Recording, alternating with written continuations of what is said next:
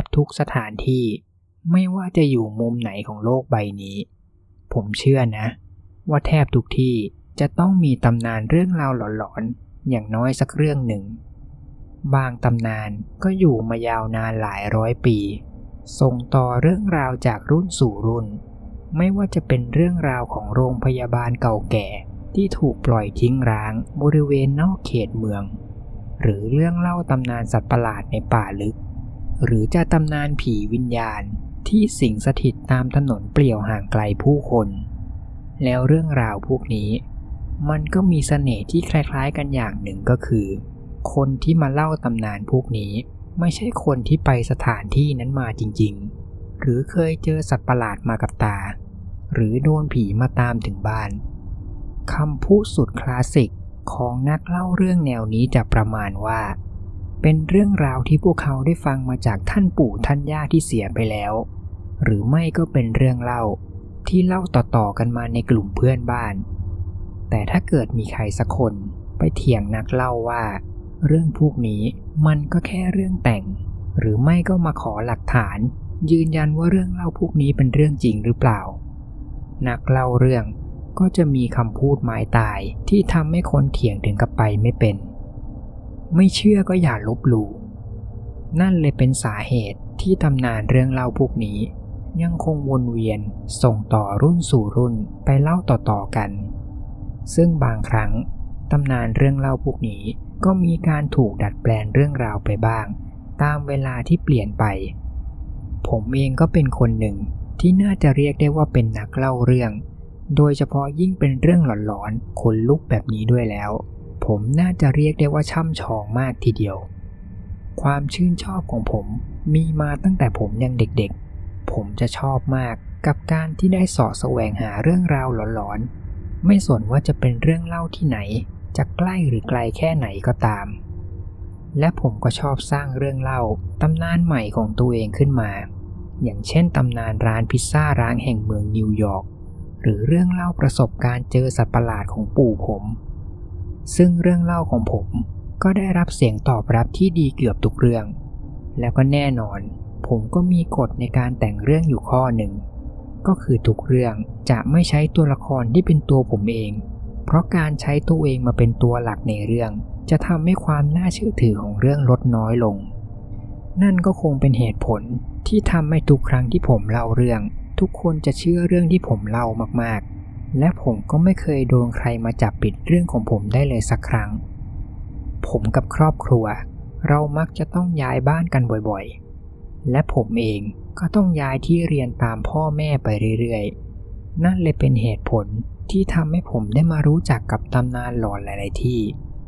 ผมจะมีความสุขทุกครั้งที่เวลาไปเรียนหนังสือ แล้วได้ยินพวกเพื่อนในห้อง เอาตำนานหลอนของผมไปเล่าต่อๆกัน หรือบางที ก็เอาเรื่องพิธีกรรมแปลกๆ ที่ผมแต่งเรื่องทั้งหมดมาลองทำกันเองในช่วงหลังเลิกเรียน แน่นอน เรื่องพวกนั้นมันไม่ใช่เรื่องจริงอยู่แล้ว แต่ถ้ามีใครสักคนมาถามผมว่า ผมเชื่อเรื่องพวกนี้ไหม ผมก็จะตีสีหน้าจริงจัง และตอบพวกเขาอย่างหนักแน่นว่า ผมเชื่อสุดใจ หรือบางครั้ง ผมก็จะมี acting นิดหน่อย เวลาที่ผมเล่าเรื่อง เพื่อให้ดูน่าเชื่อถือขึ้น เช่น การทำเสียงสั่น หรือการทำท่าเหมือนระแวงหลังระหว่างที่เล่าเรื่อง เพื่อให้ทุกคนรู้สึกว่าผมกลัวเรื่องที่ผมเล่าอยู่จริง ๆ ถ้าจะถามว่า ผมมีเรื่องแต่งของตัวเองกี่เรื่องแล้ว โอ้ย มันเยอะเกินที่ผมจะนับได้แล้ว และนอกจากในโรงเรียน ผมเองก็เคยโพสต์เรื่องเล่าของผมในโลกอินเทอร์เน็ตอยู่บ้าง บางทีผู้คุณบางคน อาจจะเคยเจอคนเอาเรื่องของผมมาเล่าต่อใน YouTube แล้วก็ได้ ใครจะไปรู้ผู้คุณบางคนอาจจะสงสัยว่า ผมย้ายบ้านย้ายที่เรียนบ่อยขนาดนี้ แล้วชีวิตผมจะลำบากไหม ก็จะให้พูดตามตรง มันก็กระทบชีวิตวัยเรียนผมอยู่เหมือนกัน แต่มันก็ไม่ได้ถึงกับแย่มากขนาดนั้น ดีที่ผมเป็นคนที่ชอบพูดชอบคุย แล้วก็เข้ากับคนอื่นได้ง่าย เวลาผมอยู่โรงเรียน หลายๆ คนก็จะมองว่า ผมเป็นเหมือนตัวโจ๊กสายหาประจำโรงเรียน ซึ่งก็ไม่ใช่ทุกคนที่จะชอบบุคลิกแบบนี้ของผม โดยเฉพาะพวกคุณครู แต่ก็อย่างที่บอกถึงพวกครูจะไม่ชอบผม มันก็ไม่ได้กระทบอะไรกับผมมาก เพราะบางครั้งผมก็เรียนได้แค่เทอมเดียว แล้วก็ต้องย้ายไปที่อื่นแล้ว แต่ก็มีครูอยู่คนหนึ่งที่ผมเคารพและสนิทที่สุด เขาเป็นครูที่ดีที่สุดที่ผมเคยเจอมา และบวกกับเหตุการณ์ที่ผมเจอมา มันเลยทำให้ครูคนนี้ยังอยู่ในใจ และเป็นเหมือนกับต้นแบบการใช้ชีวิตของผม ครูที่ผมพูดถึง เขาเป็นครูผู้ชาย สอนวิชาสังคม ชื่อเมย์ผมได้เจอกับครู เมื่อตอนผมเรียนอยู่มัธยมปลาย ตอนที่ผมเจอเขาครั้งแรก เขาก็มีอายุค่อนข้างเยอะแล้ว ซึ่งปกตินักเรียนวัยรุ่นวัยเกรียน กับผู้ใหญ่วัยใกล้เกษียณจะไม่ค่อยถูกกันเท่าไหร่ แต่สำหรับผมผมไม่รู้สึกแบบนั้นเลย เขาเป็นคนที่ดูน่าเคารพนับถือ ในขณะเดียวกัน เขาก็ปรับตัวเข้ากับเด็กๆได้อย่างดี เขาชอบที่จะศึกษาเทรนกระแสวัยรุ่น บางทีก็ชอบใช้คำพูดแบบที่วัยรุ่นกำลังฮิตใช้กัน บางที เขาก็ชอบฟังเพลงดังล่าสุดตามกระแสวัยรุ่น การได้เรียนกับครูเมย์เป็นความทรงจำที่ดีมากๆสำหรับผม จนมาถึงวันหนึ่งที่เป็นจุดเริ่มต้นของเรื่องราวทั้งหมด ผมจำวันนั้นได้ดี มันคือวันที่ 31 ตุลาคม ตรงกับเทศกาลวันฮาโลวีน ซึ่งก่อนหน้านี้ ครูเมย์มาช่วยพวกเราตกแต่งห้องเรียนให้เข้ากับธีมเทศกาล ทั้งเอาตะเกียงรูปหน้าผีมาวางประดับในห้อง แล้วก็ติดพวกรูปแมวดำตามกำแพงห้อง ในขณะที่ครูคนอื่นๆ จะแค่มองบนใส่นักเรียน เวลาที่เห็นเด็กใส่ชุดคอสเพลย์มาในวันฮาโลวีน และเมื่อวันนี้มาถึง พวกเราก็นึกไม่ถึงเลยว่า ครูเมย์เขาเตรียมเซอร์ไพรส์รอพวกเราอยู่ นักเรียนทุกคนเดินเข้ามาในห้องเรียน แล้วก็เจอกับไฟในห้องที่ปิดไว้ทั้งหมด กระจกหน้าต่างก็ถูกปิดด้วยกระดาษหนังสือพิมพ์ มีเพียงไฟจากตะเกียง และแสงเทียนที่ครูเมย์จุดไว้ตามมุมต่างๆ ของห้องเรียน พวกเราทุกคนต่างแยกย้ายไปนั่งประจำโต๊ะด้วยความสงสัย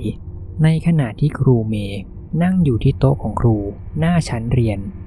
ครูแทบไม่ต้องสั่งให้ทุกคนเงียบเสียงด้วยซ้ำบรรยากาศในห้องตอนนี้ ก็ทำให้ทุกคนตื่นเต้น และสนใจว่าจะเกิดอะไรขึ้นหลังจากนี้ เมื่อนักเรียนทุกคนนั่งลงเรียบร้อย คุณครูเมย์ก็ลุกขึ้นจากโต๊ะ และเดินมาที่กลางชั้นเรียน ก่อนที่จะพูดด้วยน้ำเสียงหลอนๆสะกดให้ทุกคนต้องตั้งใจฟัง พวกเธอรู้หรือเปล่า นี่เป็นวันที่ครูชอบที่สุดของปีนี้เลยนะ และในวันฮาโลวีนแบบนี้ ฉันก็อยากจะเล่าเรื่องเรื่องหนึ่งที่ฉันรักมากให้พวกเธอฟัง เขาหยุดพูดแป๊บๆหนึ่ง เพื่อกวาดตามองนักเรียนทุกคน ผมเห็นนักเรียนบางคน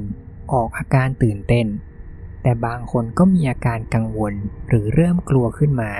ซึ่งส่วนใหญ่ก็จะเป็นพวกผู้หญิง ผมจะพยายามถ่ายทอดเรื่องที่สุดยอดของครูเมย์ให้ใกล้เคียงกับต้นฉบับที่เขาเล่าไว้ในห้องเรียนให้มากที่สุดนะครับ ผมยังจำได้ดี เทคนิคการเล่าและน้ำเสียงที่ทำให้ทุกคนที่ได้ฟังถึงกับขนลุก ครูเมย์เริ่มเล่าโดยเกริ่นก่อนว่า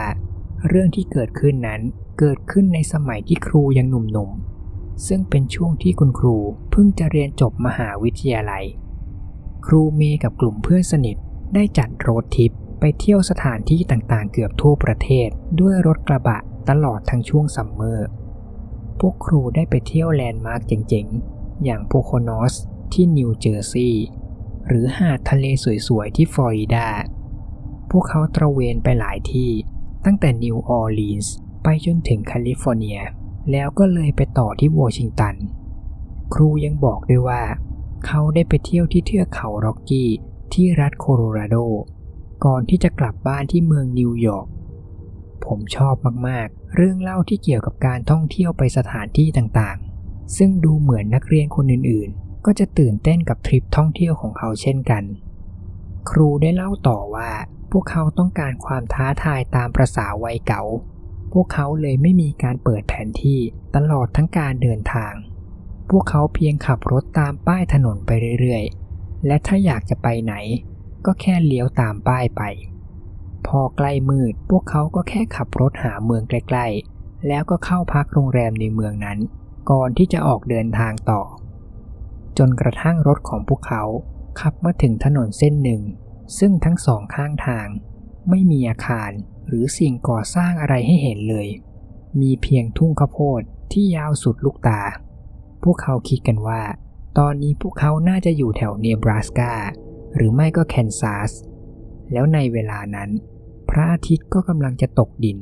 พวกครูเลยคุยกันว่า จะหาโรงแรมหรือไม่ก็เมืองใกล้ ๆ แถวนี้ เพื่อพักผ่อนแถวนี้สักคืน แล้วค่อยเดินทางต่อ แล้วในระหว่างนั้นก็มีเพื่อนกลุ่มครูเมย์คนหนึ่ง ซึ่งครูเมย์ก็จำชื่อเพื่อนคนนั้นไม่ได้แล้ว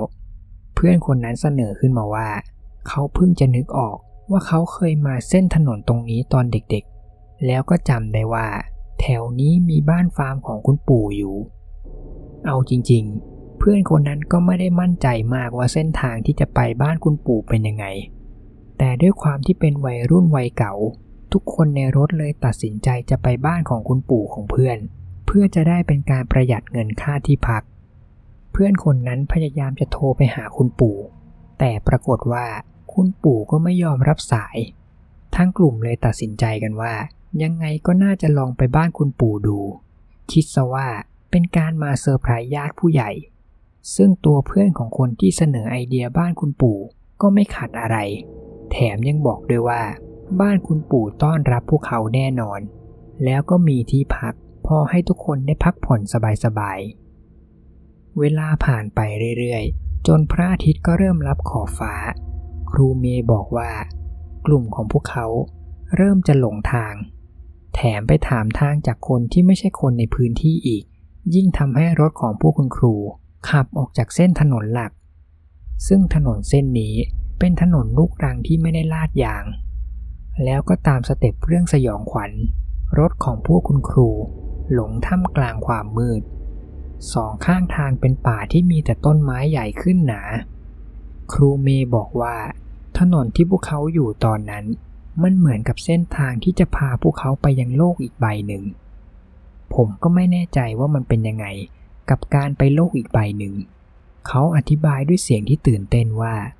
ต้นไม้รอบๆ เหมือนพยายามจะจับรถพวกเขาไว้ แล้วยังบอกด้วยว่า ภายในป่ามีดวงตาสีแดงของสัตว์ป่าจำนวนมาก ที่จ้องมองตรงมาที่รถของพวกเขาเป็นตาเดียวกัน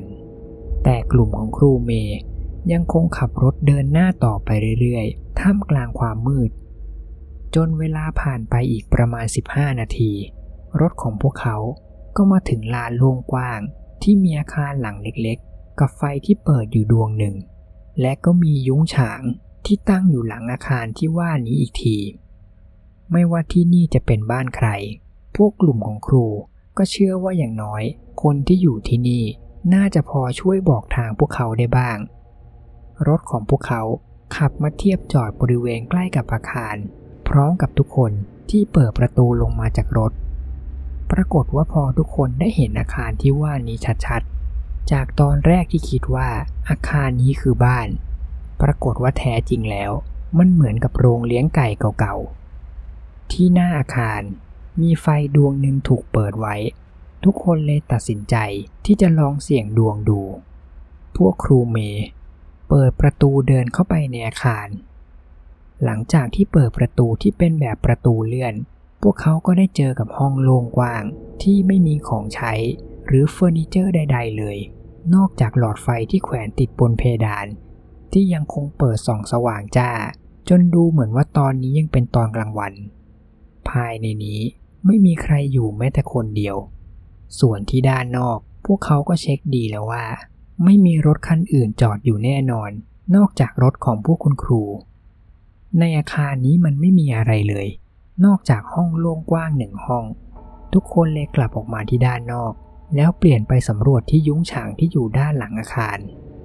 เมื่อทุกคนมาถึงบริเวณยุ้งฉางที่ว่านี้ ทุกคนก็ได้เจอกับประตูที่เหมือนเป็นประตูไว้ลงไปชั้นใต้ดิน ครูเมย์หยุดเล่า ก่อนจะถอนหายใจหนึ่งครั้ง ก่อนจะพูดต่อว่า การเปิดประตูบานนั้นคือความผิดพลาดครั้งใหญ่ที่สุดในชีวิตของเขา ครูเมย์จงใจพูดส่งสัญญาณเตือนให้ทุกคนรู้ว่า เรื่องเล่าหลังจากนี้ มันคือความน่ากลัวของจริงแล้ว เขาบอกว่า เรื่องเล่าช่วงหลัง มันจะค่อนข้างน่ากลัวมาก และบางคนในห้องเรียนอาจจะรับไม่ได้ เขาเลยแนะนำว่า ใครที่ตอนนี้กลัว หรือไม่อยากจะฟังเรื่องเล่าต่อ เขาอนุญาตให้เลิกเรียน และให้ออกจากห้องก่อนได้เลย ส่วนใครที่ยังอยากจะฟังต่อ ก็อยู่ต่อในห้อง แน่นอน ผมแทบไม่ต้องคิดเลยว่าต้องทำยังไง ตอนนี้ผมกำลังอินกับเรื่องเล่าของครูเมย์ขั้นสุด ไม่มีทางที่ผมจะพลาดตอนจบเรื่องหลอนคุณภาพแบบนี้ไปได้ ถึงแม้ว่าลึกๆผมจะรู้ว่า เรื่องนี้มันเป็นเรื่องแต่งก็เถอะ หลังจากที่คนในห้องลุกเดินออกไปเกือบจะครึ่งห้อง แล้วก็ไม่มีใครลุกไปไหนแล้ว ครูเมย์ก็เริ่มเล่าต่อ เขาบอกว่า หลังจากที่เขาและเพื่อนๆเปิดประตูบานนั้นออก พวกเขาก็เจอกับกลิ่น ที่ในชีวิตนี้ เขาไม่เคยเจอกลิ่นที่รุนแรงขนาดนี้มาก่อน ตอนนี้ทุกคนในกลุ่มแทบจะลืมเรื่องการหาคนถามทาง ตอนนี้ทุกคนหันมาสนใจเพียงว่า อะไรที่ซ่อนอยู่ภายในห้องใต้ดินนี้ ทุกคนในกลุ่มครูเม เดินผ่านประตูลงไปยังชั้นใต้ดิน มันเป็นห้องโถงที่มีทางเดินยาวๆ แล้วก็มีหลอดไฟเปิดสว่างติดอยู่ตามบนเพดาน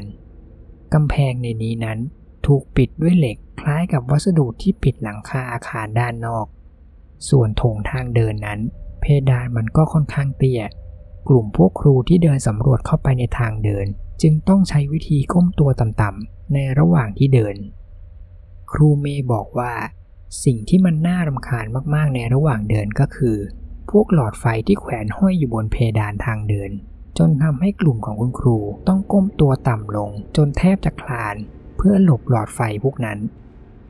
ครูเล่าต่อว่า ระหว่างที่เดินลึกเข้าไปในอุโมงค์มันก็มีความรู้สึกเหมือนเห็นอะไรบางอย่างที่หางตา เขาไม่แน่ใจว่ามันเป็นเพียงการตาฝาด หรือตาพร่าจากแสงจากหลอดไฟ เขาบอกว่าเขาเห็นเหมือนแสงกระพริบแวบไปแวบมาที่หางตา แต่พอหันไปมองตรงๆ แสงนั้นก็จะหายไป ครูบอกว่า บางครั้งเวลาที่เราเริ่มมีความกลัวอยู่ในใจ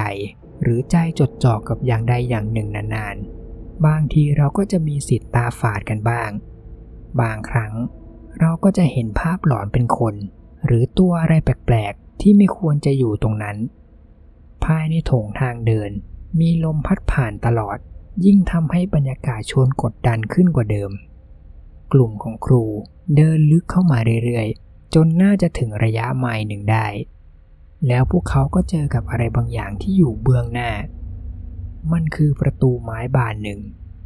มันเป็นประตูที่คุณสามารถเห็นได้ตามพวกบ้านหรูสมัยเก่า ประตูถูกทาด้วยสีแดงที่ยังดูใหม่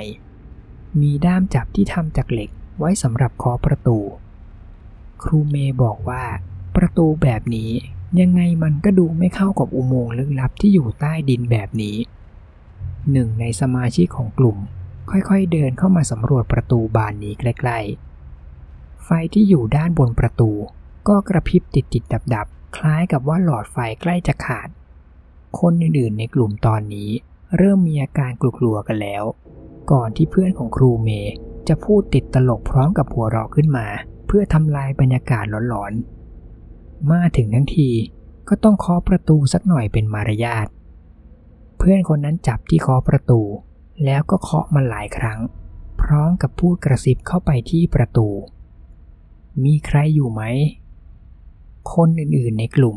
ถึงกับนิ่งเงียบ และรอดูเหตุการณ์นานถึง 30 วินาที แต่มันก็ไม่มีอะไรเกิดขึ้น เพื่อนที่ไปเคาะประตูก็ยักไหล่ทีหนึ่งเหมือนผิดหวัง ก่อนที่จะหันหลังเดินกลับไปหาเพื่อนๆ แต่แล้วเหตุการณ์ที่ไม่คาดคิดก็เกิดขึ้น จู่ๆหลอดไฟที่อยู่ตรงประตู ก็เกิดระเบิดต่อหน้าทุกคน ด้วยความตกใจเพื่อนคนที่เคาะประตูถึงกับรีบเอามือขึ้นมาปิดบังใบหน้าไว้ แต่ว่ามืออีกข้างหนึ่งของเขา ก็เผลอไปกระแทกเข้ากับคานบนเพดานอย่างแรง จนทำให้คานเหล็กร่วงลงมา โดนเข้ากลางหัวเต็มๆ แต่ภาพที่ทำให้ทุกคนถึงกับช็อกที่สุดก็คือ หลังจากที่คานร่วงลงมา มันก็มีน้ำสีแดงข้นเหมือนเลือดทะลักออกมาจำนวนมาก ใบหน้าของเพื่อนคนนั้นชโลมไปด้วยเลือด ก่อนที่จู่ๆร่างของเขา จะเซไปชนกับประตู แล้วทำให้ประตูเปิดอ้ากว้างออกมา ทุกคนที่เหลือ พอได้สติก็รีบวิ่งเข้าไปหาเพื่อนที่บาดเจ็บ ครูเมย์บอกว่า ครูเป็นคนแรก ที่ไปถึงตัวเพื่อน พร้อมกับมองเข้าไปในห้องหลังประตู มันเป็นห้องมืดๆที่ไม่มีแสงไฟ ครูพยายามใช้แขนประคองหัวเพื่อน พร้อมกับปฐมพยาบาลเบื้องต้น ด้วยการถอดเสื้อแจ็คเก็ตพันปิดแผลที่บนหัวไว้ ครูบอกว่าเขาไม่รู้จริงๆ ว่าแผลของเพื่อนนั้นหนักขนาดไหน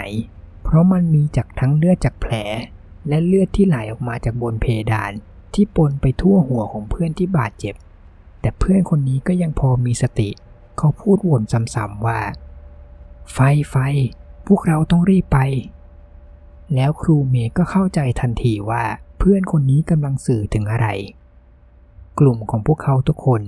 หันกลับไปมองในห้องหลังประตูอีกครั้ง จู่ๆมันก็เริ่มมีไฟเปิดสว่างขึ้นมา แต่ไฟมันไม่ได้เปิดแบบสว่างจ้ามาก ไฟในห้อง เปิดเป็นแบบกระพริบอ่อนๆ ประมาณ 20 ดวง ไฟพวกนั้นมันเหมือนกับเรามองดวงดาวเล็กๆ ที่อยู่บนท้องฟ้าตอนมืด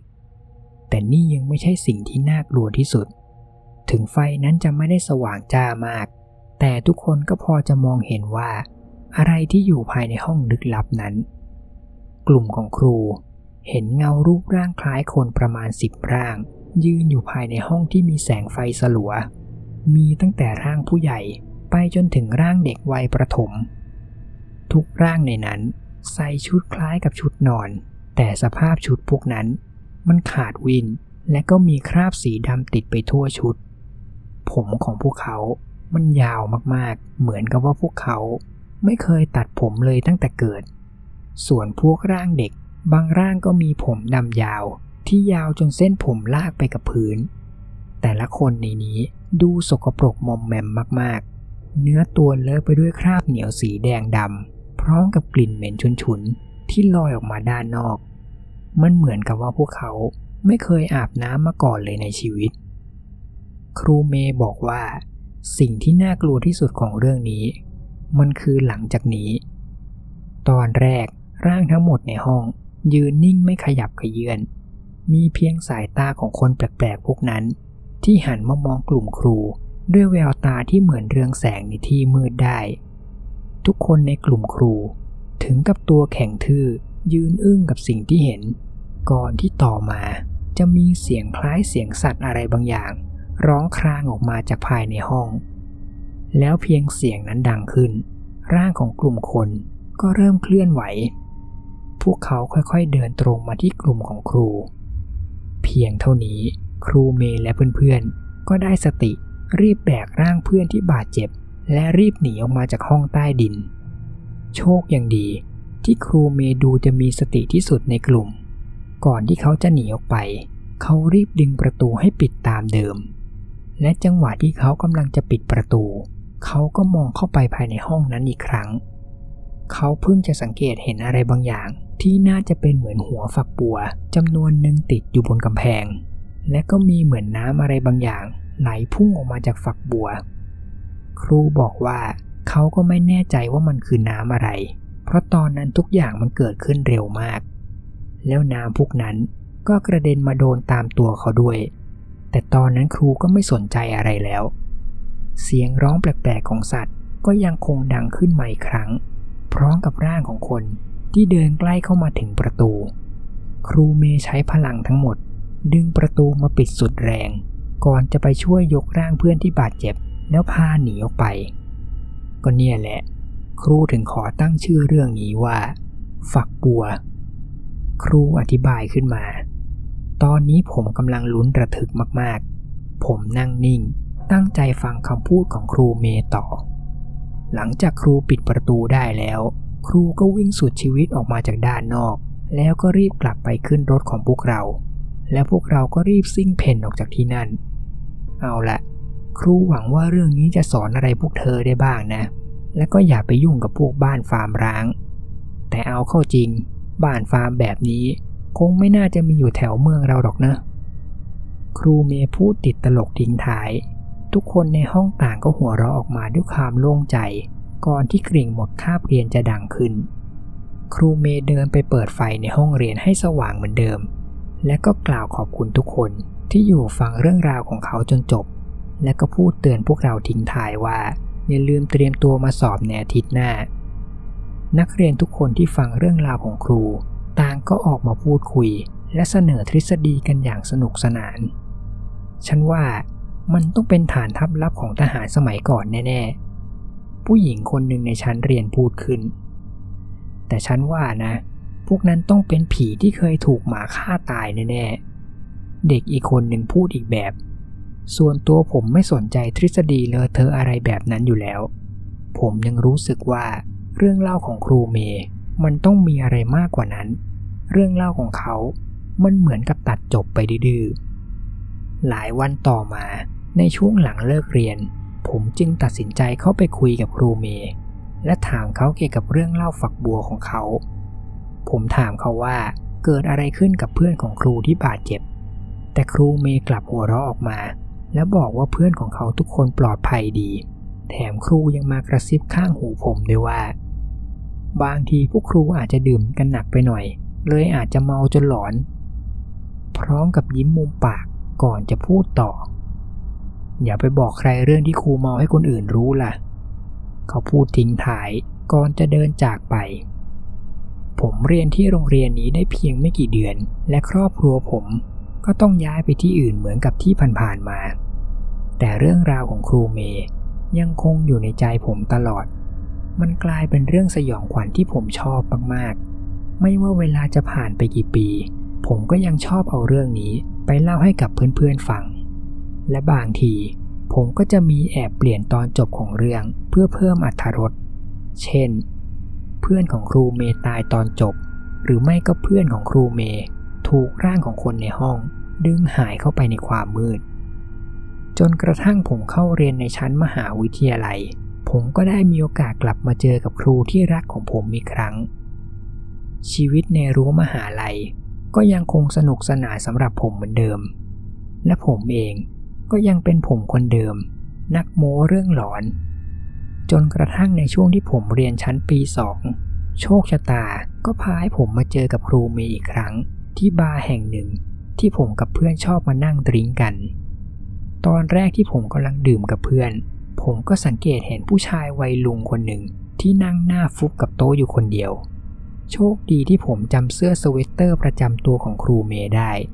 เขาจะชอบใส่ชุดนี้มาสอนเกือบทุกวัน ผมเลยคิดว่านี่น่าจะเป็นครูเมย์ ผมรีบบอกเพื่อนๆของผมว่า ผมเจอคนรู้จักจะขอแยกไปคุยกับเขาหน่อย แล้วผมก็เดินไปที่โต๊ะของผู้ชายที่ผมเห็น พร้อมกับเรียกชื่อครูเมย์ผู้ชายคนนั้นค่อยๆเงยหน้าขึ้นมา และก็จริงอย่างที่ผมคิดไว้ เขาคือครูเมย์เขาสลึมสลือ เพ่งมองหน้าผมแป๊บหนึ่ง ก่อนจะยิ้มตอบและตบไหล่ผมอ้าวลูกชาย เป็นไงบ้างไม่ได้เจอกันนาน เพียงแค่เขาอ้าปาก กลิ่นละมุดก็ลอยหึ่งออกมา ผมดูจากสภาพแล้ว ผมว่าเขาน่าจะเมาเต็มคราบ และก็ยังจำผมไม่ได้ ครูครับนี่ผมเองแจ็คผมเคยเป็นนักเรียนที่โรงเรียนเดียวกันกับครูเมื่อประมาณ 3 ปีก่อนนะครับ สีหน้าของครูเมย์เปลี่ยนไปนิดหนึ่ง และก็พยายามเพ่งมองหน้าผมอีกรอบ ก่อนที่เขาจะส่งยิ้มอบอุ่นมาให้ และพูดกับผมอีกครั้ง อ้าวไอ้แจ็คนี่เอง เป็นยังไงบ้าง หลังจากนั้นผมกับครูเราก็คุยกันนานถึง 20 นาที ผมเล่าชีวิตของผมหลังจากที่ย้ายโรงเรียน ส่วนครูก็บอกกับผมว่า เขาเองก็ยังสอนอยู่ที่โรงเรียนเหมือนเดิม ชีวิตของเขาก็ไม่ได้เปลี่ยนอะไรมาก ระหว่างที่เราคุยกัน ผมรู้สึกได้เป็นครั้งแรกเลยว่า การสนทนาของผมกับครู มันไม่ใช่การคุยกันระหว่างครูกับลูกศิษย์ แต่มันเหมือนกับการคุยกันแบบผู้ใหญ่ที่สนิทกัน พวกเราสองคนก็แค่เหมือนเพื่อนซีที่บังเอิญมาเจอกันในบาร์ เราคุยกันนานมาก จนเพื่อนๆของผมขอตัวกลับบ้านก่อน ครูเมย์เริ่มเล่าชีวิตส่วนตัวของเขาให้ผมฟัง เป็นครั้งแรกที่ผมเพิ่งจะรู้ว่าเขาเคยมีครอบครัว และก็มีลูกมาก่อน แต่ตอนนี้เขาได้หย่าไปแล้ว และนี่ก็เป็นครั้งแรก ที่ผมเห็นครูเมย์เปิดใจเล่าเรื่องต่างๆ เยอะขนาดนี้ ผมรู้สึกเห็นใจ แล้วก็นึกไม่ถึงว่า ครูที่ยิ้มแย้มแจ่มใสในทุกวัน จะมีเบื้องหลังชีวิตที่ลำบากขนาดนี้ พวกเราสองคนคุยแลกเปลี่ยนประสบการณ์กันนานถึงชั่วโมง ก่อนที่ผมจะพูดเรื่องเล่าตำนานฝักบัวที่ครูเคยเล่าไว้ จากที่แรก ๆ เราจะคุยกันไปหัวเราะกันไป แต่พอผมพูดถึงเรื่องฝักบัวขึ้นมา หน้าของครูเมย์ก็เปลี่ยนไปทันที จู่ๆเขาก็นิ่งเงียบ แล้วก็กระดกวิสกี้ในแก้วของเขาจนหมดในครั้งเดียว ก่อนจะหันมาพูดกับผม ด้วยน้ำเสียงที่จริงจังกว่าเดิม ฟังนะแจ็ค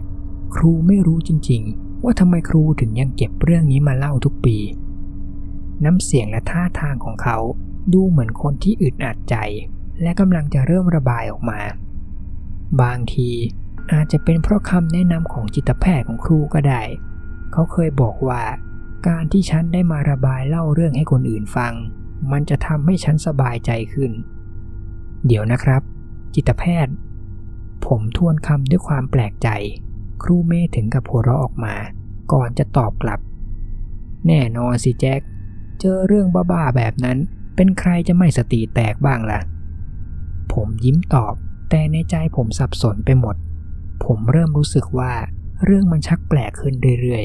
ๆ แต่ครูครับ ตอนนั้นครูบอกเองนี่ว่าพวกครูดื่มหนักจนเมา แล้วทุกคนในกลุ่มก็ยังปลอดภัยดีไม่ใช่หรือครับ สีหน้าของครูเริ่มแสดงความเศร้าออกมาชัดเจนขึ้น เขานิ่งเงียบไปหลายวินาที ก่อนจะตอบผม ไม่เลยแจ็ค ไม่ใช่ทุกคนที่รอดมา เธอนึกดูสิ ทำไมครูถึงหนีออกมาได้ทัน ผมยิ่งสับสนมากกว่าเดิมคำถามมีเต็มหัวผมไปหมด แต่ผมยังไม่อยากจะขัดจังหวะ เลยปล่อยให้ครูพูดต่อ ไอ้ทิมมันไม่รอดแจ็ค ครูหัวเราะออกมา แต่เป็นการหัวเราะทางน้ำตา พวกมันได้ตัวเข้าไปแจ็ค ฉันไม่รู้พวกมันทำได้ยังไง ตำรวจบอกว่าพวกเราเมาหนักมาก ส่วนทิมก็น่าจะหลงเข้าไปในป่า แล้วก็น่าจะถูกสัตว์ป่านั้นฆ่าตายไปแล้ว พวกตำรวจนั่นช่วยอะไรเราไม่ได้เลย พวกเขาหาทิมไม่เจอ ผมถึงกับช็อก ไม่รู้จะทำหน้ายังไง ส่วนครูเมย์ก็ยังคงเล่าเกี่ยวกับเรื่องเพื่อนที่หายสาบสูญไป ครูหวังจริงๆ ว่าพวกเขาจะหาทิมเจอ แล้วหวังว่าตำรวจจะเจอไอสถานที่ผีสิงนั่น ครูเมย์ถอนหายใจ ที่นั่นมันอันตรายมากแจ็ค ครูก็ไม่รู้จะหาคำไหนมาอธิบายเธอ นอกจากบอกว่าที่นั่นมันอันตรายมากๆ แล้วหลังจากนั้น ครูเมย์ก็ย้อนเล่าเรื่องทริปที่พวกเขาไปเที่ยวกับเพื่อนๆ ก่อนจะมาเจอกับเรื่องหลอน มันเป็นความทรงจำที่ดี ผมเลยปล่อยให้เขาเล่าเรื่องต่อไป เพื่อหวังว่าจะให้เขาสบายใจขึ้น แล้วไม่กลับไปนึกถึงเรื่องหลอนๆนั่นอีก ก่อนที่อีกไม่กี่นาทีต่อมา เสียงโทรศัพท์ในกระเป๋ากางเกงของครูจะดังขึ้น ฮัลโหล ว่าไงที่รัก ครูเมย์กดรับโทรศัพท์พร้อมกับพูดทักทายกับปลายสาย จ้าจ้า เดี๋ยวจะกลับแล้ว รักนะ แล้วหลังจากนั้น ปลายสายก็กดวางสายไป พร้อมกับครูเมย์ที่ลุกขึ้นเตรียมจะไปจ่ายเงิน ครูดีใจที่ได้เจอเธอนะแจ็คกี้ เธอเป็นเด็กที่หัวดี อย่าลืมใช้มันด้วยล่ะ เขาพูดติดตลกทิ้งท้าย ก่อนจะค่อยๆเดินออกจากบาร์ครูครับ ผมรีบตะโกนหาเขา ก่อนที่เขาจะเดินเปิดประตูออกไป ว่าไงแจ็คเขาตอบและหันกลับมามองที่ผม เรื่องที่ครูเจอมา สรุปครูเจอที่ไหนเหรอครับ ที่ไหนนะเหรอนี่ฉันไม่เคยบอกเธอเลยเนี่ย มันอยู่นอกเมืองโบรเกนโบ รัฐเนบราสกา เตือนไว้เลยนะ ที่นั่นน่ะมันนรกบนดินชัดๆ แล้วครูเมย์ก็โบกมือลา ก่อนจะเดินออกไปจากร้าน และนั่นก็คือครั้งสุดท้ายที่ผมได้เจอกับครูเมย์ผมไม่มีโอกาสได้บอกเขาเลย ว่าเรื่องของเขาเปลี่ยนแปลงชีวิตผมมากขนาดไหน เขาไม่มีโอกาสได้รู้เลย ว่าหลังจากที่ผมเรียนจบ ผมได้ออกไปเที่ยวทั่วประเทศ เพราะได้แรงบันดาลใจจากเรื่องเล่าของครู เขาไม่มีโอกาสได้รู้เลย ว่าที่นั่นมันมีจริง ไม่ใช่เพราะจินตนาการจากความเมา พวกคุณคงสงสัยว่าทำไมผมถึงพูดแบบนี้ นั่นก็เพราะว่า หลังจากที่ผมเจอกับครูเมที่บาร์หนึ่งเดือนหลังจากนั้น ครูเมก็จากโลกนี้ไป ด้วยโรคมะเร็งตับ แต่อย่างน้อยผมก็ดีใจอย่างหนึ่ง ที่ในวาระสุดท้ายของชีวิต ครอบครัวของเขาก็มาดูแลจนวินาทีสุดท้าย อย่างน้อยเขาก็ได้มีโอกาสบอกลาคนที่เขารักเป็นครั้งสุดท้าย นั่นก็เป็นสิ่งเดียวที่ผมจะอวยพรให้เขาได้ กับครูที่ดีที่สุดของผม เอาละคราวนี้ก็มาถึงเรื่องของผมเองจริง ๆ สักที คราวนี้มันจะเป็นเรื่องของฝักบัว ในเวอร์ชั่นที่ผมเจอมากับตัวบ้าง ผมจะเล่าทุกอย่างให้คุณฟัง ตั้งแต่สาเหตุที่ทำให้ผมไปเจอพวกมัน และเหตุผลที่ผมจะไม่ขอกลับไปที่บ้าๆนั้นอีกเป็นครั้งที่สองผมจะเล่าให้พวกคุณฟังทั้งหมดแน่นอน แต่ก่อนอื่น พวกคุณช่วยรอผมแป๊บหนึ่งนะ ผมขอไปสั่งเมาแป๊บหนึ่ง แล้วจะรีบกลับมาเล่าต่อแน่นอน พาร์ทสองโอเค ตอนนี้ผมก็เริ่มจะสั่งๆบ้างแล้ว ยังไงผมน่าจะยังเล่าต่อได้แน่นอน ไม่ต้องห่วง ย้อนไปเรื่องที่ครูเมเสียไป จริง ๆ กว่าผมจะมารู้ว่าเขาเสียชีวิตไปแล้ว ก็ผ่านไปหลายเดือนแล้ว หลังจากงานศพของเขา ตอนแรก ผมก็อยากจะติดต่อไปหาครอบครัวของเขา เพื่อแสดงความไว้อาลัยแต่พอมานึกดูแล้ว ผมก็รู้จักกับครูเพียงไม่นาน แล้วก็ไม่ได้เจอกับครูเมบ่อยขนาดนั้น ผมเลยไว้อาลัยแค่เพียงในใจ แล้วผมก็กลับมาเต็มที่กับเรื่องเรียนต่อ จนในที่สุดอีกหนึ่งปีต่อมา ผมก็เรียนจบจากมหาวิทยาลัย ผมเรียนคณะมนุษยศาสตร์ เอกภาษาอังกฤษ จริง ๆ มันไม่ใช่สายวิชาที่แย่ แต่กว่าจะหางานได้ก็ต้องใช้เวลานานพอสมควร ผมเลยตัดสินใจที่จะใช้เงินเก็บที่ผมเก็บสะสมไว้ตลอดในช่วงระหว่างเรียน ไปใช้กับการเที่ยว เพื่อปลดปล่อยตัวเองให้เต็มที่ ผมก็เรียนมาอย่างหนักตลอดเวลาที่ผ่านมา ก็ควรแล้วที่ผมจะให้รางวัลกับตัวเองบ้าง ผมมีเพื่อนซีของผมคนหนึ่งที่ชื่อสตีฟที่เดินทางไปกับผมด้วย พวกเราเดินทางโดยใช้รถกระบะของสตีฟออกตระเวนไปเที่ยวตามสถานที่ต่างๆ รอบประเทศ ทริปการเดินทางในครั้งนั้น มันเป็นอะไรที่สุดยอดมากๆ พวกเราเริ่มจากการไปเที่ยวที่อีสเทสปาร์ครัฐโคโลราโด เราได้เช่าบ้านพักถูกๆเดือนหนึ่ง แล้วเราก็ไปเที่ยวปีนเขา สำรวจแหล่งท่องเที่ยวธรรมชาติต่างๆ มากมาย แล้วเราก็วางแผนล่วงหน้าว่า พออยู่ครบเดือนหนึ่ง เราก็จะออกเดินทางไปเที่ยวรัฐอื่นต่อ ในช่วงที่เราเที่ยวที่อีสเทสปาร์คเราก็ได้รู้จักกับวัยรุ่นท้องถิ่นสองคน ที่บาร์ใกล้กับที่พัก พวกเราร่วมโต๊ะ ดื่มกินด้วยกัน แต่ก็เพียงแค่แป๊บเดียว พวกเขาก็รีบจ่ายบิน แล้วก็รีบออกจากร้านไป จนเช้าวันต่อมา วัยรุ่นคู่เดิมก็มาหาพวกผม แล้วก็ขอโทษที่ออกจากร้านไปเร็ว พวกเขาบอกว่า พอดีเพื่อนๆในกลุ่มของเขาชวนไปงานปาร์ตี้ แล้วพวกเขาสองคนก็อยากจะชวนผมกับสตีฟไปร่วมงานปาร์ตี้ด้วย ด้วยความที่ผมสองคนก็ไม่ได้มีแผนจะไปไหนอยู่แล้ว พวกเราเลยขับรถไปร่วมแจมในงานปาร์ตี้ด้วย พอไปถึงที่งาน จริง ๆ มันก็ไม่ใช่งานที่ใหญ่โตอะไรมาก และก็แอบน่าเบื่อพอสมควร จนมาถึงช่วงเวลาสำคัญก็คือช่วงกลางคืน ที่มีการเล่าเรื่องรอบกองไฟ พวกเรามานั่งรวมรอบกองไฟ แล้วก็มาแลกเปลี่ยนเล่าเรื่องหลอนๆ แน่นอนว่าผมไม่พลาดเรื่องแบบนี้อยู่แล้ว ถึงฟอร์มการเล่าเรื่องของผม อาจจะสู้กับสมัยผมเด็กๆ ไม่ค่อยได้ ผมเล่าเรื่องที่ผมพอจะจำได้เมื่อสมัยยังเด็ก และก็แน่นอน ผมก็ไม่ลืมที่จะเล่าเรื่องฝักบัวของครูเมย์ปกติเวลาที่ผมเล่าเรื่องนี้ ผมจะแต่งเติมเรื่องนี้ให้มันน่ากลัวขึ้น แต่วันนั้น ผมเลือกที่จะเล่าเรื่องตามต้นฉบับที่ครูเมย์เคยเล่าไว้ ผมรู้สึกว่าผมควรจะเล่าเรื่องตามต้นฉบับ เพื่อเป็นการให้เกียรติกับครูของผมที่จากไปแล้ว หลายๆ คนในงานปาร์ตี้ดูจะชื่นชอบเรื่องนี้กันมากๆ หลังจากนั้นผมกับสตีฟก็ออกจากงานในเช้าวันถัดไปตอนประมาณตีห้าดูเหมือนเพื่อนผมเองก็จะชอบเรื่องของผมมากๆ เขายังคงถามผมเกี่ยวกับเรื่องนี้ไปตลอดทั้งทางที่ขับรถ ผมก็บอกเขาตามจริงว่า เรื่องนี้เป็นเรื่องเล่าจากครูของผมเมื่อสมัยมัธยม และผมก็เชื่อว่า เรื่องนี้น่าจะเป็นเรื่องจริง สตีฟเลยบอกว่า พวกเราน่าจะลองไปท้าพิสูจน์เรื่องเล่านี้ว่ามีอยู่จริงไหม ในช่วงขากลับบ้านที่นิวยอร์ก จริง ๆ การเดินทางในครั้งนี้ ผมไม่ได้มีความคิดที่อยากจะไปสำรวจเรื่องเล่าของครูเมย์แม้แต่นิดเดียว เพราะการเดินทางโดยที่ไม่รู้ว่า สถานที่นั้นมันอยู่ตรงไหนในแผนที่ มันก็แทบจะเป็นไปไม่ได้อยู่แล้วที่จะหาสถานที่นั้นเจอ ตอนแรก ผมเลยยังไม่ได้ตอบตกลงตามคำเสนอของเพื่อน แต่หลังจากเวลาผ่านไปเพียงไม่กี่วัน ในช่วงที่เรากำลังออกจากรัฐโคโลราโด ผมก็นึกยังไงไม่รู้ เปลี่ยนใจขึ้นมา อยากจะไปตามรอยเรื่องเล่าของครูเมย์ผมคิดว่าบางทีการขับรถตระเวนหาสถานที่ลึกลับ มันก็เป็นการท้าทายไปอีกแบบ และอีกใจหนึ่ง ผมก็คิดว่า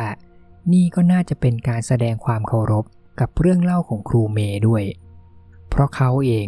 ก็เป็นแรงบันดาลใจให้ผมอยากจะเป็นนักเขียน สุดท้ายพวกเราก็มุ่งหน้าไปเมืองโบรเคนโบแห่งรัฐเนบราสกา หรือที่ครูเมย์ชอบเรียกที่นั่นว่า นรกบนดิน พวกเราขับรถตระเวนไปตามถนนเส้นหลักของรัฐ และก็ใช้วิธีจอดนอนพักตามโรงแรมในเมืองช่วงกลางคืน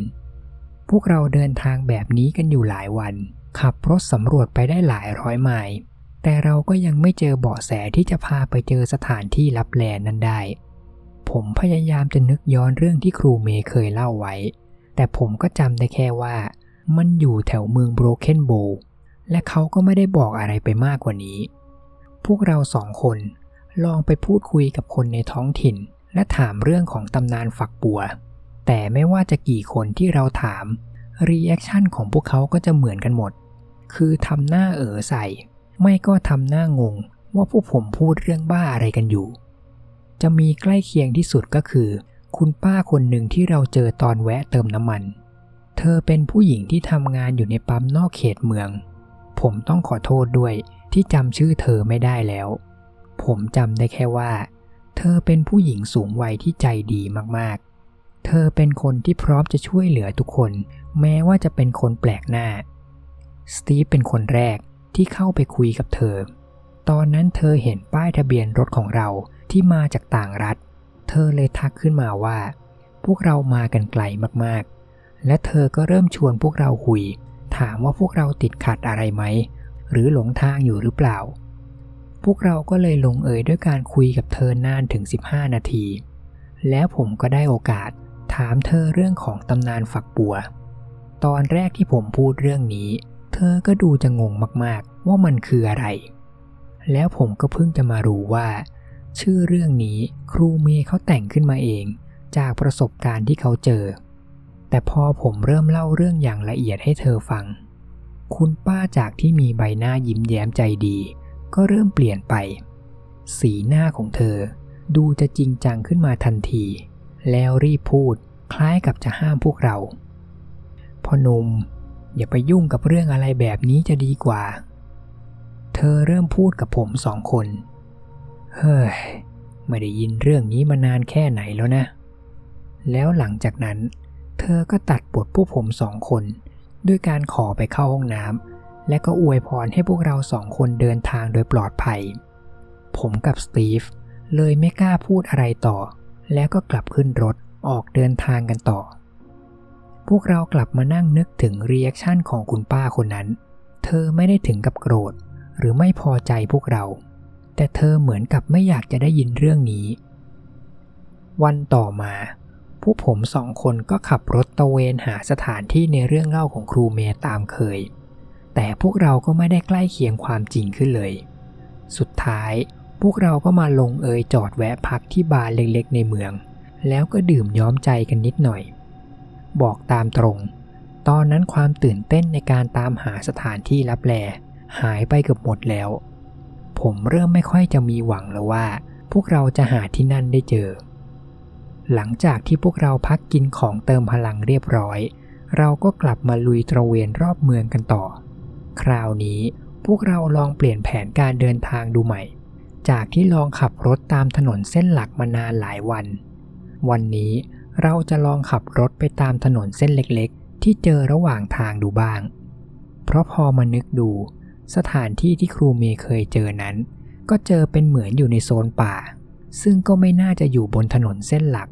พวกเราเลยลองขับรถตะเวนตามแผนใหม่ดูแทน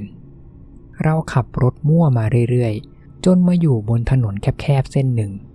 สองข้างทางก็มีแต่ป่าต้นไม้หนาทึบ ตอนนั้น เวลามันก็ปาเข้าไปทุ่มหนึ่งแล้ว พระอาทิตย์ก็คล้อยตกดินไปเรียบร้อย จริงๆ ตรงนี้จะเรียกถนนก็คงไม่น่าจะเรียกได้เต็มปาก มันน่าจะเป็นทางให้คนเดินมากกว่า เพราะพื้นตรงนี้นั้นยังไม่ได้ลาดยาง มันเป็นเพียงพื้นดินขรุขระยังดีที่รถกระบะคันนี้เคยมีประสบการณ์การขับขึ้นทางชันบนเทือกเขาร็อกกี้มาก่อน ดังนั้นถนนแบบนี้จึงถือว่าสบายมาก สตีฟค่อยๆ ขับรถมาตามทางเรื่อยๆ อย่างระมัดระวัง เพื่อให้แน่ใจว่ารถจะไม่พลาดไปชนกับต้นไม้ที่อาจหักโค่นลงมาระหว่างทาง แล้วยิ่งช่วงเวลาดึกแบบนี้ ในป่ามันก็มืดมากๆ มองออกไปข้างนอก ก็แทบจะมองไม่เห็นแม้แต่ต้นไม้ ผมเริ่มมีลางสังหรณ์ว่า ถนนเส้นนี้อาจจะพาไปเจอกับอะไรบางอย่างที่พวกเราตั้งใจไว้ และยิ่งพวกเราขับลึกเข้ามามากเท่าไหร่ พวกเราก็เริ่มเจอกับกิ่งไม้ จากต้นไม้ที่มาขวางตลอดทาง กิ่งไม้พวกนั้นบางทีผมมองมองไป มันก็คล้ายกับมือของอะไรบางอย่าง ที่พยายามจะจับรังรถของพวกเราไม่ให้ไปต่อ เหมือนกับเรื่องเล่าของครูเมย์ไม่ผิดเลย แต่ว่าตลอดทางทาง ผมก็ยังมองไม่เห็นดวงตาสีแดงของพวกสัตว์ป่าที่อยู่ในป่า ผมคิดว่า บางทีครูเมย์อาจจะแต่งเรื่องของดวงตาสีแดงขึ้นมาเอง เพราะสัตว์ตัวเดียวที่พวกเราเจอระหว่างทาง ก็มีแค่กระต่ายป่าสีขาวตัวหนึ่งเท่านั้น ยิ่งพวกเราขับลึกเข้ามามากเท่าไหร่ กิ่งไม้กับพวกท่อนไม้ ก็เริ่มมีหนาขึ้น จนบางทีพวกเราสองคนก็ต้องลงมาจากรถเพื่อไปเคลียร์สิ่งกีดขวาง แล้วในที่สุดเราก็เจอกับทางตัน ตรงหน้าของพวกเราสองคน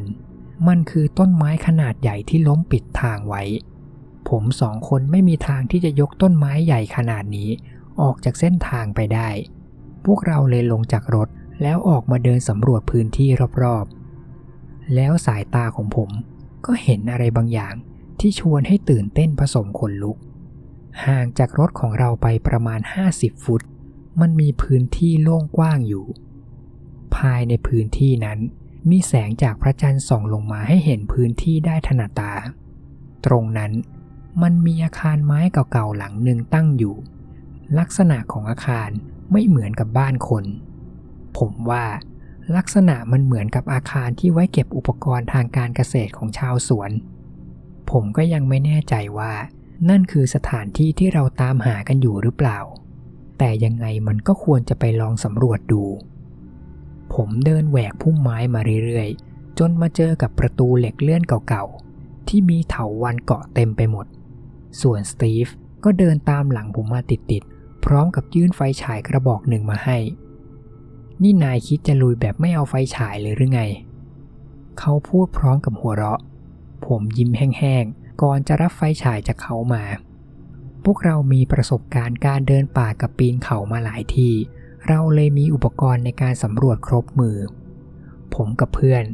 ดึงเถาวันที่เกาะบนประตู ก่อนจะช่วยกันดันประตูให้เปิดออก ประตูนี้เหมือนจะไม่ได้ใช้งานมานานมาก มันทั้งหนักและล้อก็ฝืดมาก แต่พวกผมสองคนก็ยังพอที่จะออกแรงดันประตูให้เปิดกว้างมากพอ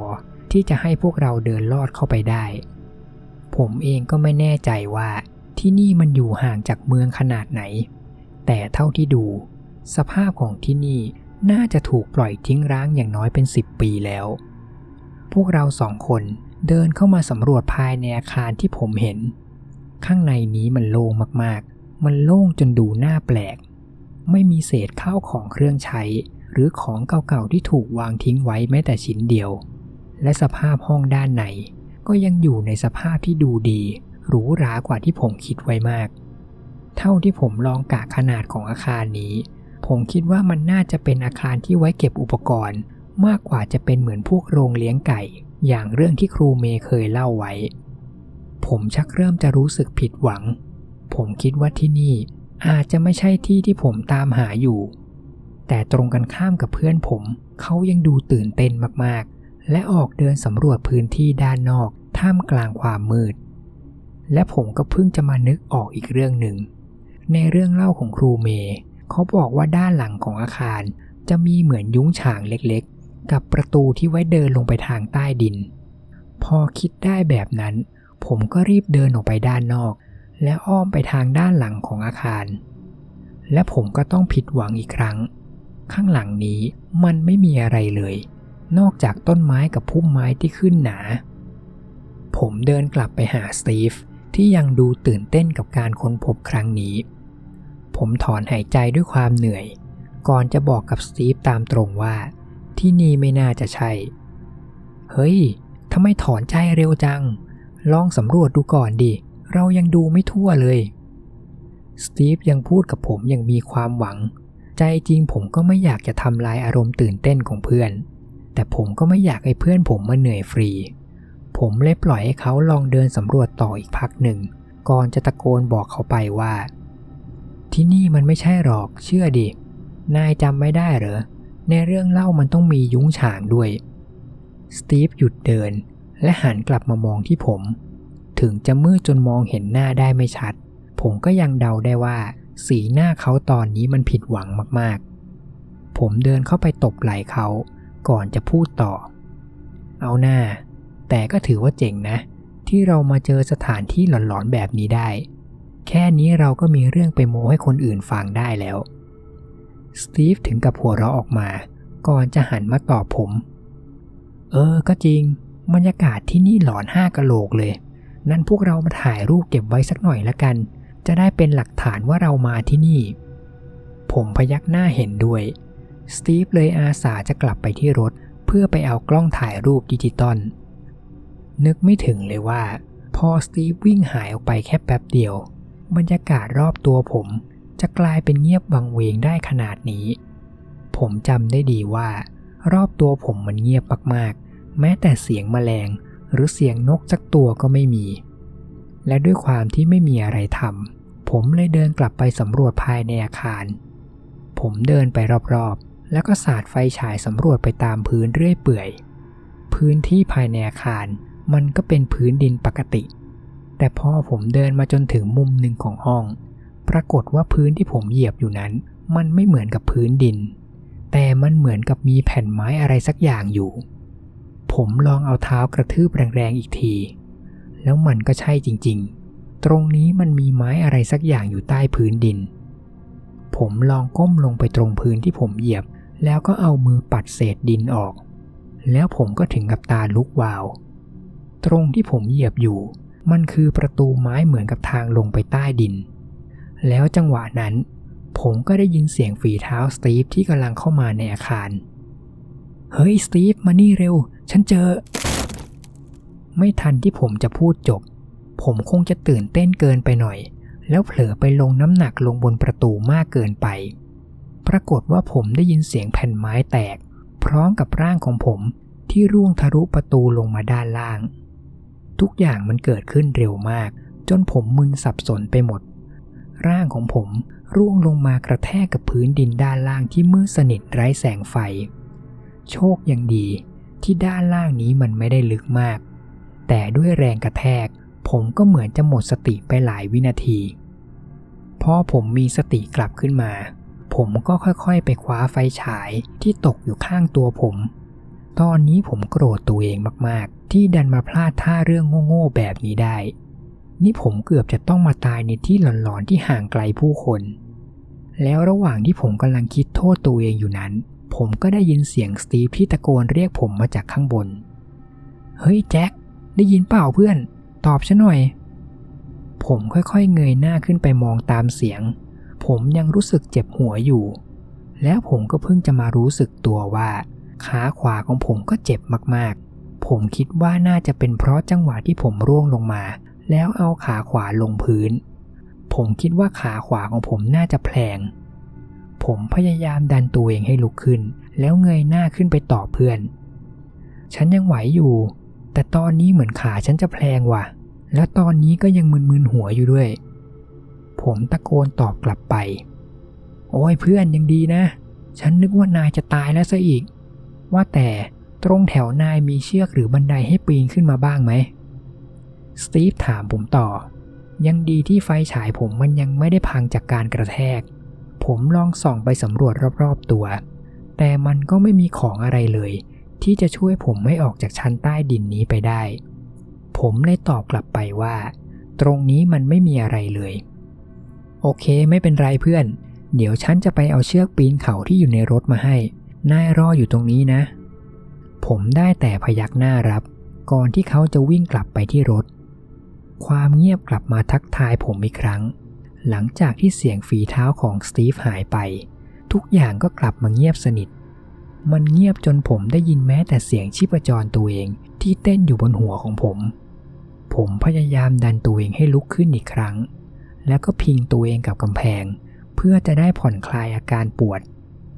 แต่ทันทีที่ผมพิงตัวเองกับกำแพง ผมก็เพิ่งมาสังเกตเห็นว่า ที่กำแพงนั้นมันเป็นกำแพงแบบเคลือบปูนซีเมนต์ผมสะดุ้งตกใจนิดหน่อย เพราะกำแพงมันเย็นมากๆ มันเย็นจนหน่าแปลกใจ เพราะตอนนั้นมันเป็นช่วงซัมเมอร์อากาศก็ไม่น่าจะเย็นได้ขนาดนี้ แต่ผมก็ยังพอจะทนกับความเย็นนี้ได้ และการได้ลุกขึ้นมายืน มันก็สบายตัวกว่าตอนนั่ง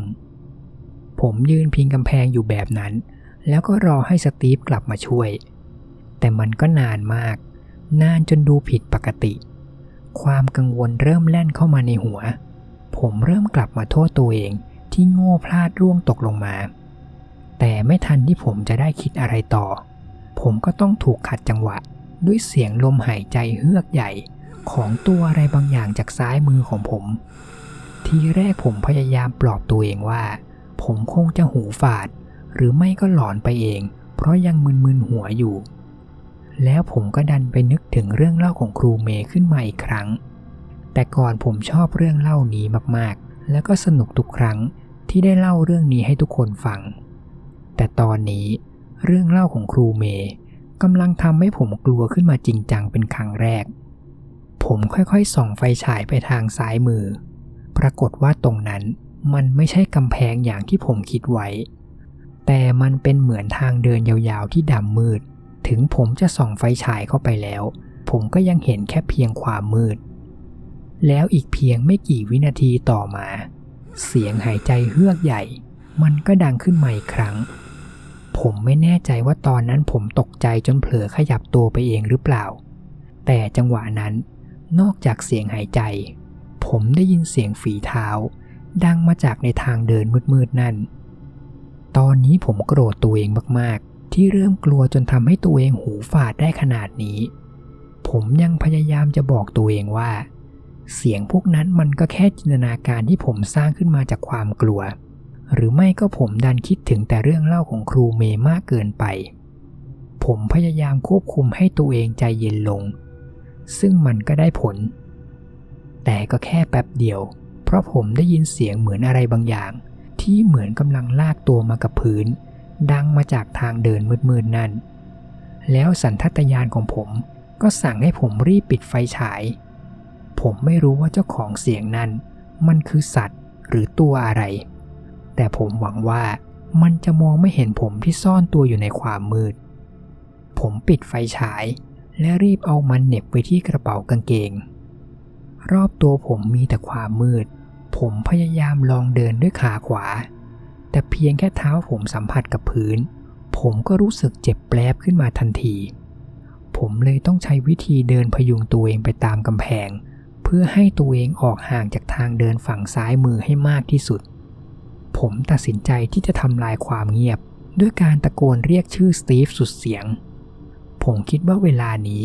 สตีฟควรจะกลับมาพร้อมเชือกได้แล้วทำไมเขาถึงหายไปนานขนาดนี้ ผมเลยต้องกลับมามองรอบตัวอีกครั้ง ว่ามันมีบันไดหรือเชือกซ่อนอยู่แถวนี้บ้างไหม ผมเดินเกาะตามกำแพงไปเรื่อยๆ พร้อมกับก้มมองหาของอะไรก็ได้ ที่พอจะพาผมหนีออกไปจากตรงนี้ แล้วไม่ทันที่จะได้ระวังข้างหน้า หัวของผมก็โขกเข้ากับอะไรบางอย่างแข็งๆ จนผมถึงกับล้มหงายไปกับพื้น ผมรู้สึกเจ็บหัวมากๆ ผมลองเอามือลูบหัว ปรากฏว่าหัวของผม มันเปียกชุ่มไปด้วยน้ำอะไรบางอย่างที่เหนียวอุ่นๆ ตอนนั้นผมก็ตกใจมาก นึกว่าหัวของผมแตกและมีเลือดไหลออกมา ผมพยายามคลำดูว่าแผลบนหัวผมอยู่ตรงไหน แต่ผมก็ไม่เจอแม้แต่แผลเดียว ผมเลยรีบหยิบไฟฉาย และเปิดมันอีกครั้ง ไฟฉายเปิดขึ้นมา พร้อมกับส่องไปบนพื้นตรงหน้าผม ผมถึงกับอึ้งกับสิ่งที่เห็น บนพื้นมันมีคราบน้ำสีแดงขุ่นๆ ผมพยายามยื่นหน้าเข้าไปดูคราบนั้นใกล้ๆ ก่อนที่ผมจะเห็นหยดน้ำสีแดงที่หยดลงมาบนพื้น ผมกลั้นใจค่อยๆ ส่องไฟฉายเงยขึ้นไปด้านบนเหนือหัวของผม แล้วผมก็ได้เจอมัน ที่มาของชื่อเรื่องเล่าของครูเมย์มันคือหัวฝักบัวที่ทำจากเหล็กที่มีสนิมเครอะหัวของฝักบัว ยึดติดเข้ากับกำแพง พร้อมกับหยดน้ำที่เหมือนเลือดที่ค่อยๆ หยดลงมาบนพื้นทีละหยด ไม่รู้ว่าพวกคุณเคยกลัวจนท้องไส้ปั่นป่วนกันบ้างไหม ผมบอกได้เลยว่า ตอนนั้นผมเป็นจริงๆ เพราะพอผมเห็นฝักบัวนั้นผมถึงกับอ้วกออกมาทันที ตอนนั้นผมแทบจะลืมไปเลยว่า ขาผมแพลงอยู่ ผมรีบดันตัวเองให้ลุกขึ้น แล้วรีบเดินไต่ไปตามกำแพง พื่อหาทางออกจากที่นี่ แล้วจังหวะนั้นผมก็ได้ยินเสียงนั่นอีกครั้ง เสียงลมหายใจแรงๆ ที่ใกล้ขึ้นกว่าเดิม ผมเดินไต่กำแพงมาเรื่อยๆ จนเจอกับหัวฝักบัวอีกอันหนึ่ง แต่คราวนี้ผมเห็นทันก็เลยก้มตัวหลบได้ แล้วหัวกอกนั้นมันก็มีหยดน้ำสีแดง ไหลออกมาเหมือนกับอันก่อนหน้านี้ แต่จังหวะนั้น ผมไม่สนใจอะไรแล้ว ผมยังคงเดินหน้าต่อ ไต่ไปตามกำแพงเรื่อยๆ ผมบอกไม่ได้จริงๆ ว่าผมไปไกลขนาดไหน ผมรู้สึกว่า ผมเดินอยู่บนทางที่ไม่มีจุดจบ กับพวกฝักบัวแปลกๆ ที่ปล่อยน้ำมารดหัวผม แล้วผมก็เริ่มได้กลิ่น กลิ่นมันเหม็นเน่ามากๆ จนผมอยากจะอ้วกออกมาอีกรอบ ผมใช้วิธีดึงเสื้อขึ้นมาปิดจมูก และพยายามกลั้นใจเดินพยุงตัวเองต่อไปเรื่อยๆ ผมไม่รู้จริงๆ ว่าจะอธิบายกลิ่นนั้นยังไงดี กลิ่นมันเหม็นเน่า อย่างที่ผมไม่เคยเจอมาก่อนในชีวิต ผมยังคงเดินมาเรื่อยๆ จนพื้นที่ที่ผมเดินอยู่นั้น จากพื้นดินก็กลายเป็นพื้นปูน แล้วขาขวาของผมก็เจ็บแปลบขึ้นมาอีกครั้ง แต่ผมยังพอจะประคองตัวเองไหว ไฟฉายยังกำอยู่ในมือผมแน่น ผมส่องไฟฉายไปที่ข้างหน้าผม ปรากฏว่าตรงหน้าผมไกลๆ มันมีประตูไม้บานหนึ่ง มันเป็นประตูที่ดูเก่าแก่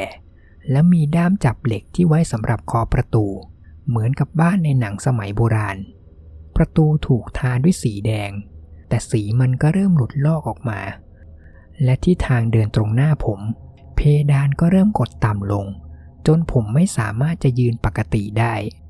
ผมต้องย่อตัวคลานเข้าไป จริง ๆ ผมแค่ย่อตัวเดินเข้าไปก็ได้ แต่ขาผมตอนนี้นั้นมันเจ็บมากๆ ผมเลยยอมใช้วิธีคลานแทน ผมคลานตัวเองลึกเข้าไปหาประตูบานนั้น ผมไม่สนใจอะไรแล้วว่า มันจะมีอะไรอยู่หลังประตูบานนั้น ตอนนี้ผมแค่ต้องการจะหนีออกจากที่นี่ให้เร็วที่สุด ผมพยายามจะบอกตัวเองว่า ข้างหลังผมมันไม่มีอะไร ผมแค่คิดมากไปเอง แต่ตลอดเวลาที่ผมคลานนั้น ผมกลับได้ยินเสียงฝีเท้าที่เหมือนมีใครบางคนกำลังตามผมมา และเสียงนั้นมันก็เริ่มใกล้เข้ามาเรื่อย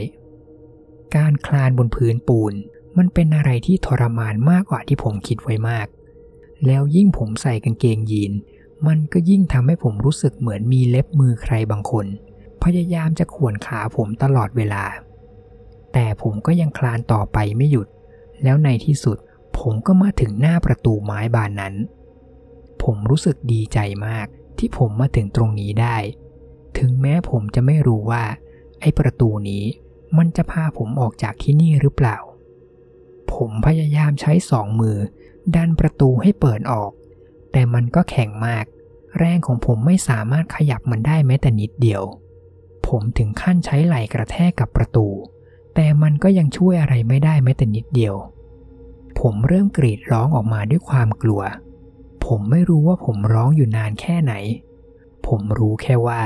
ผมร้องจนผมเริ่มรู้สึกเจ็บคอ และเสียงของผมก็เริ่มแตก เสียงของผมตอนนั้น แทบไม่ต่างจากสัตว์ที่กำลังจะโดนเชือด ตาของผมเริ่มพล่ามัว ผมแค่หวังจริง ๆ ว่าประตูบานนี้มันจะเปิดให้ผม ผมใกล้จะเปิดมันได้แล้ว ผมรู้สึกได้ และในช่วงที่ผมเงียบไปนั้น เสียงที่ไล่ตามหลังผมมา ก็ดังขึ้นใหม่ครั้ง ไม่ผิดแน่ มันไม่ใช่เสียงที่ผมจินตนาการขึ้นมาเอง เสียงนั้นมันดังชัดเจนมากๆ มันคือเสียงของอะไรบางอย่างที่กำลังลากตัวเองมากับพื้น เสียงนั้น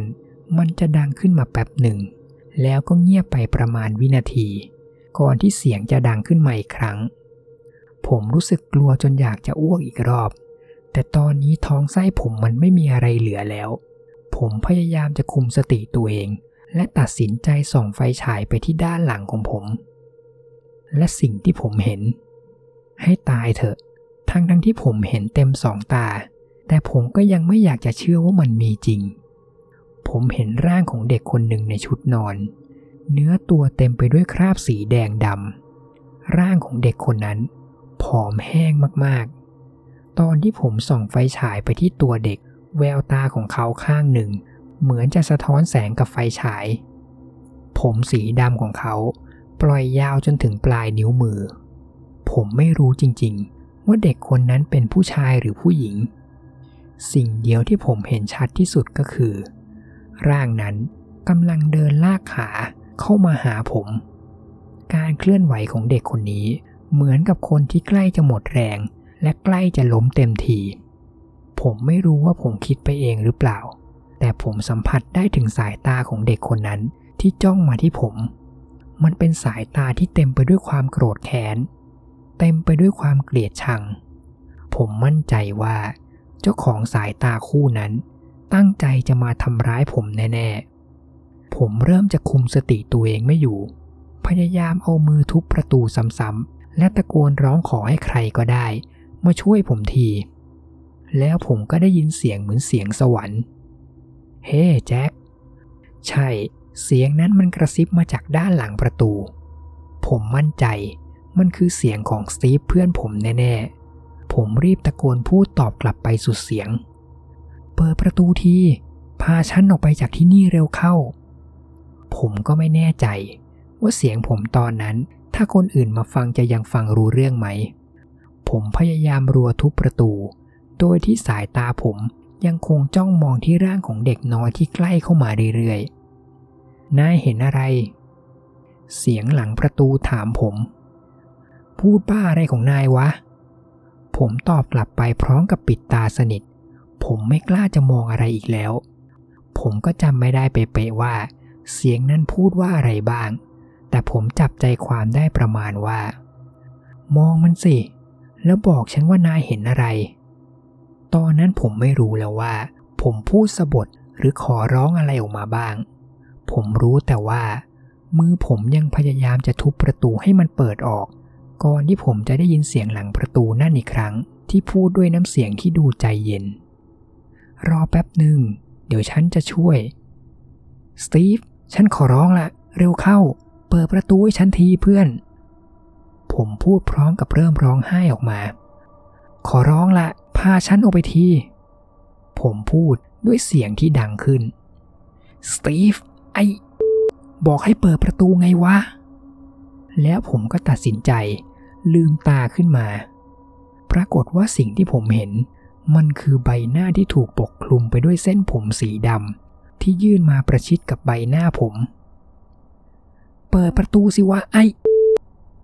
ผมตะโกนร้องครั้งสุดท้าย ด้วยแรงที่เหลือเพียงน้อยนิด พร้อมกับหลับตาปีอีกครั้ง แล้วผมก็ได้ยินเสียงประตูไม้ที่เลื่อนเปิดออก ผมไม่สนใจอะไรอีกแล้ว ผมรีบคลานตัวเองออกมา ทั้งที่ยังหลับตาอยู่ และก็เอื้อมมือไปปิดประตูสุดแรง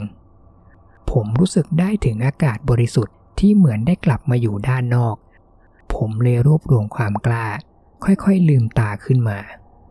ปรากฏว่าสิ่งที่ผมเห็นตรงหน้า มันคืออาคารไม้เก่าๆ ส่วนข้างขวามือของผม ก็มีแสงไฟจากรถกระบะของเพื่อนผมที่ส่องสว่างเข้ามาในพื้นที่ ผมยังรู้สึกเจ็บหัวอยู่ ทั่วทั้งตัวผม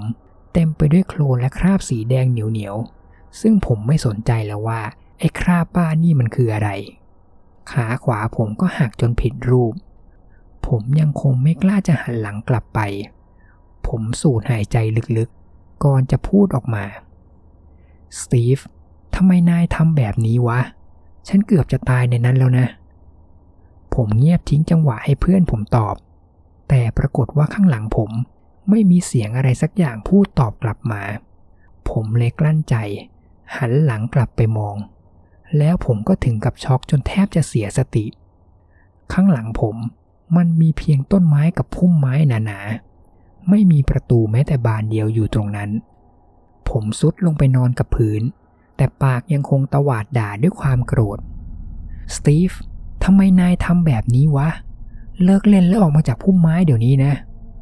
แต่แล้วผมก็ต้องถึงกับสะดุ้งสุดตัว เพราะเสียงของสตีฟ เสียงของเขา ไม่ได้ดังมาจากทางข้างหลัง แต่เสียงของเขา มันมาจากทางขวามือของผม ผมหันไปตามเสียง ก็เห็นร่างของสตีฟที่วิ่งตรงเข้ามาหาผมจากไกลๆ พร้อมกับตะโกนเรียกชื่อผมไม่หยุด แล้วหลังจากตรงนี้ ผมก็หมดสติไปทันที แล้วผมก็มาฟื้นอีกครั้งหนึ่ง ตอนช่วงที่สตีฟกำลังประคองร่างผมให้ขึ้นไปบนรถกระบะ พร้อมกับตะโกนเรียกชื่อผมไปด้วยตลอดเวลา สตีฟเป็นคนที่ขับรถพาผมไปส่งที่โรงพยาบาลที่อยู่ใกล้ที่สุด